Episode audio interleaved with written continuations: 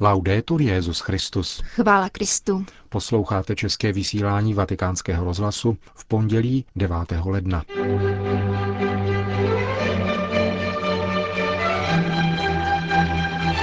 Benedikt XVI. se dnes setkal s diplomatickým sborem velvyslanců u svatého stolce a pronesl tradiční novoroční promluvu. V druhé části pořadu se vrátíme ke včerejší homílí Benedikta XVI. ze Sixtínské kaple, kde papež pokřtil 16 dětí. Hezký poslech přijí Milan Glázer a Jana Gruberová. Zprávy vatikánského rozhlasu.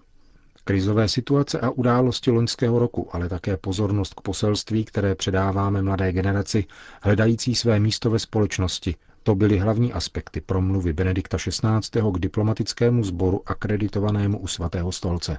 V tradičním setkání na počátku nového roku papež nejprve připomněl novinky z mezinárodně politické sféry, jako navázání plných diplomatických vztahů s Malajzí. Počet států, s kterými svatý stolec udržuje plné diplomatické styky, tak vystoupil na 179. Chtěl bych vaším prostřednictvím předat své novoroční přání všem národům. Vaše dnešní přítomnost připomíná důležitý přínos církve společnostem, které reprezentujete v oblasti školství, zdravotnictví a charity. Papež zmínil četné loňské příležitosti k setkání s vládními představiteli, ať už u příležitosti beatifikace Jana Pavla II., 60. výročí kněžského svěcení, či během apoštolských cest do Chorvatska, San Marína, Španělska, Německa a Beninu. Připomněl také oslavy 200 let nezávislosti Jižní Ameriky a popřál pokoj, svobodu a prosperitu Jižnímu Súdánu, který se konstituoval jako nezávislý stát v červenci minulého roku.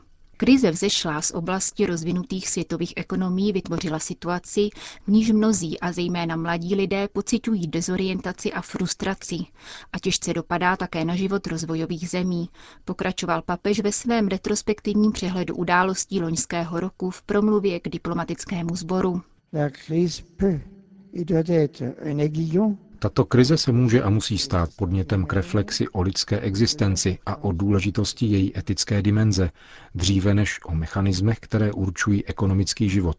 Nejen proto, abychom se snažili umenšit individuální i národní ekonomické ztráty, ale abychom stanovili nová pravidla, která zajistí všem možnost důstojného života a rozvoje vlastních schopností ku prospěchu celé společnosti. Nespokojenost a vůle ke změnám se projevuje zejména mezi mladými. Benedikt XVI. zmínil široké hnutí, které zachvátilo v minulých měsících severní Afriku a střední východ. Hnutí na jehož počátku je chudoba, nezaměstnanost, nejisté perspektivy a požadavek aktivní účasti na politickém životě, ovšem po počátečním optimismu doznalo obtíže. Jak papež zdůraznil, v této přechodné době musí být na prvním místě zdůrazňována nestizitelná důstojnost každé lidské osoby a její základní práva. Je to nezbytné proto, aby se lidská důstojnost stala základem legislativ a aby se touha po změnách nestala pouhým nástrojem k zachování nebo získání moci. Vybízí mezinárodní komunitu k dialogu s aktéry těchto probíhajících procesů při plném respektu jednotlivých národů a svědomím, že budování stabilních a smířených společností vzdálených jakékoliv nespravedlivé diskriminaci, zejména náboženského charakteru, je širším a dalekosáhlejším horizontem než volební období. Benedikt XVI. se věnoval také problematice výchovy, která je ústředním tématem pro každou generaci, protože rozhoduje o zdravém rozvoji lidské osoby a budoucnosti celé společnosti. Představuje proto úkol primární důležitosti, který je zároveň obtížný a delikátní. Jeho cílem je přivádět mládež k poznání plné reality a tudíž pravdy. Výchova potřebuje určitá místa, kde se uskutečňuje a mezi nimi je na prvním místě rodina, založená na manželství muže a ženy. Není to pouhá sociální konvence, nýbrž základní buňka každé společnosti. Rodinný kontext je zásadní ve výchovném procesu pro samotný rozvoj jednotlivce i států a proto je zapotřebí takové politiky, která jej zhodnotí a napomůže tak sociální soudržnosti a dialogu. Papež pak s uspokojením připomněl nedávné rozhodnutí Nejvyššího soudu Evropské unie, která zakázala patentování technik, které využívají embryonální kmenové buňky, jakož i usnesení Rady Evropy, která odsuzuje prenatální selekci na základě výběru pohlaví.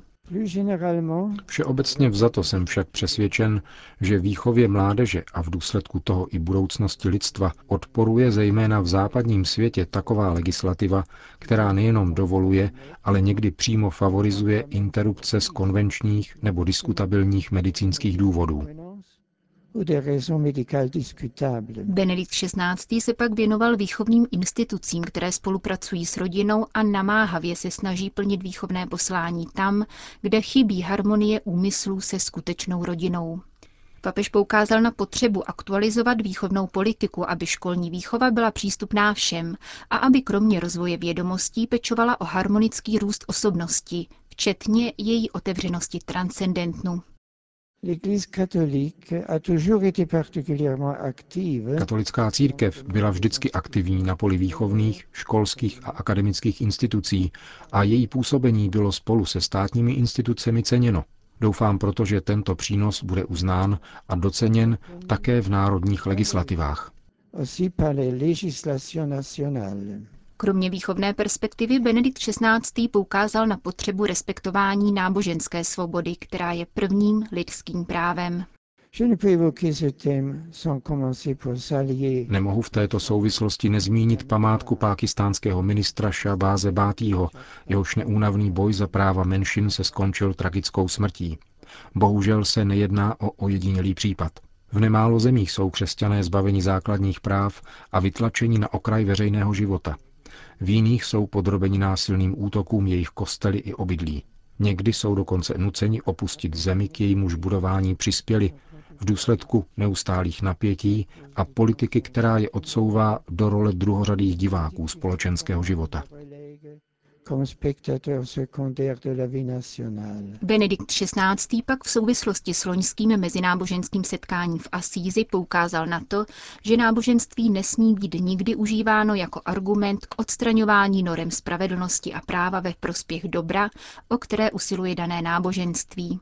A řekl, že náboženští představitelé by měli pevně a důrazně opakovat, že nábožensky motivovaný terorismus není pravou podstatou náboženství, nýbrž jejím znetvořením vytvořením a vede k jeho zničení. Papež dále připomněl své zahraniční a poštolské cesty. V souvislosti s návštěvou afrického kontinentu zmínil dramatickou situaci v Nigérii, na pobřeží Slonoviny a v regionu Velkých jezer a naléhavou potřebu mezinárodní potravinové pomoci Somálsku. Budoucnost jako pozitivně jistá skutečnost zakládá životaschopnou přítomnost. Uzavřel svou dnešní promluvu k diplomatickému sboru Benedikt XVI. Citací z encykliky z P. Salví.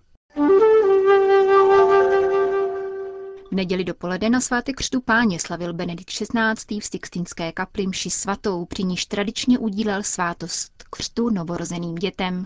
Pokřtil 16 dětí a ve své homílii se věnoval rodičovskému poslání vychovávat. E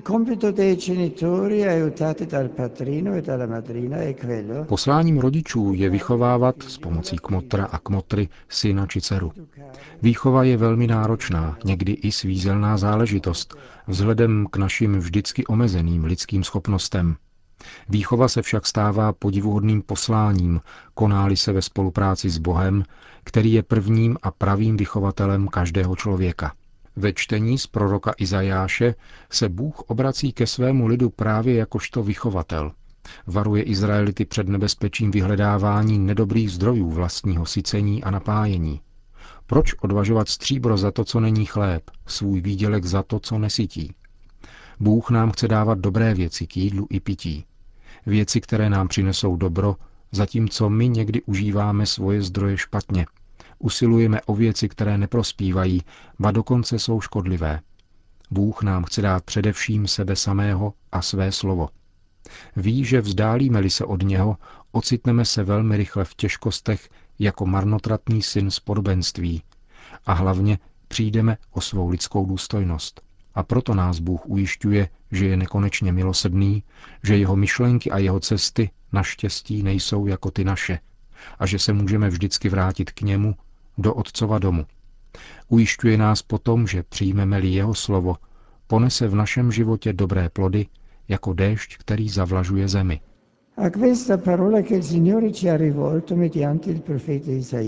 Na toto podobenství, kterým se k nám obrátil pán skrze proroka Izajáše, jsme odpovídali responsoriem žalmu.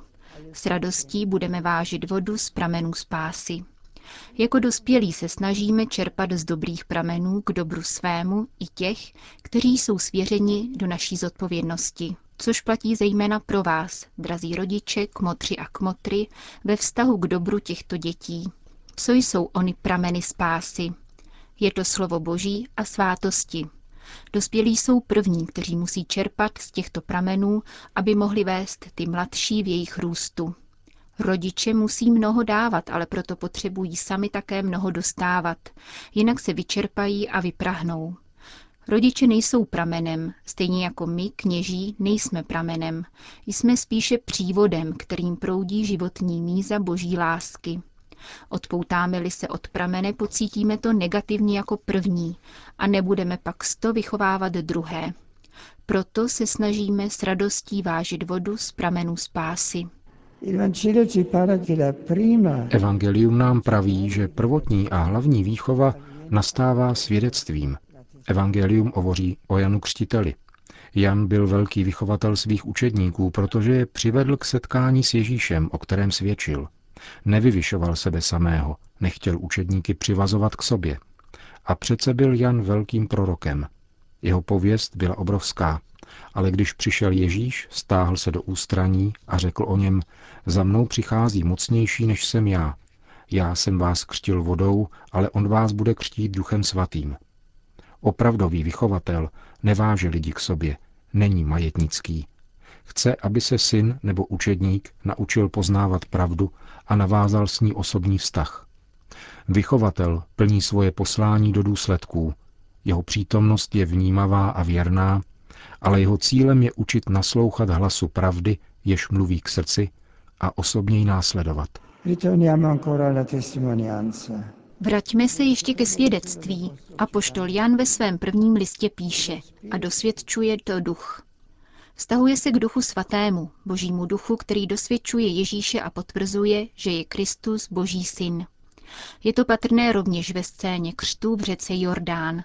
Duch svatý se snáší na Ježíše jako holubice, aby zjevil, že on je jednorozený syn věčného Otce. Také ve svém evangeliu Jan podtrhuje tento aspekt, když Ježíš říká učedníkům.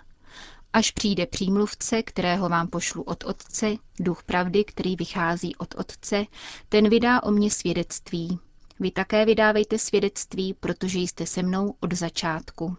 To je nám v našem poslání vychovávat k víře velkou útěchou, protože víme, že nejsme sami a že naše svědectví je neseno Duchem Svatým. E pro vás, rodiče, ale také pro kmotry je velmi důležité, abyste mocně věřili v přítomnost a působení Ducha Svatého, vzývali jej a přijímali modlitbou a svátostmi. On totiž osvěcuje mysl, zapaluje srdce vychovatele, aby dovedl předávat poznání Ježíše a lásku k němu. Modlitba je první podmínkou výchovy, protože modlitbou se dáváme k dispozici, aby měl iniciativu Bůh, kterému svěřujeme děti, jež zná dříve a lépe než my a dokonale také ví, co je jejich opravdovým dobrem. A když se modlíme, přijímáme současně boží inspiraci, abychom dobře plnili svůj úkol, který nám náleží a který máme plnit. Svátosti, zvláště Eucharistie a pokání, nám umožňují výchovně působit ve spojení s Kristem, ve společenství s ním a neustále se obnovovat jeho odpuštěním. Modlitba a svátosti nám skýtají ono světlo pravdy, díky němuž můžeme být zároveň něžní a silní, užívat vlídnost a pevnost, v pravý čas mlčet i mluvit, správným způsobem vytýkat i korigovat řekl ve své včerejší homílii Benedikt XVI. Končíme české vysílání vatikánského rozhlasu. Chvála Kristu. Laudetur Jezus Christus.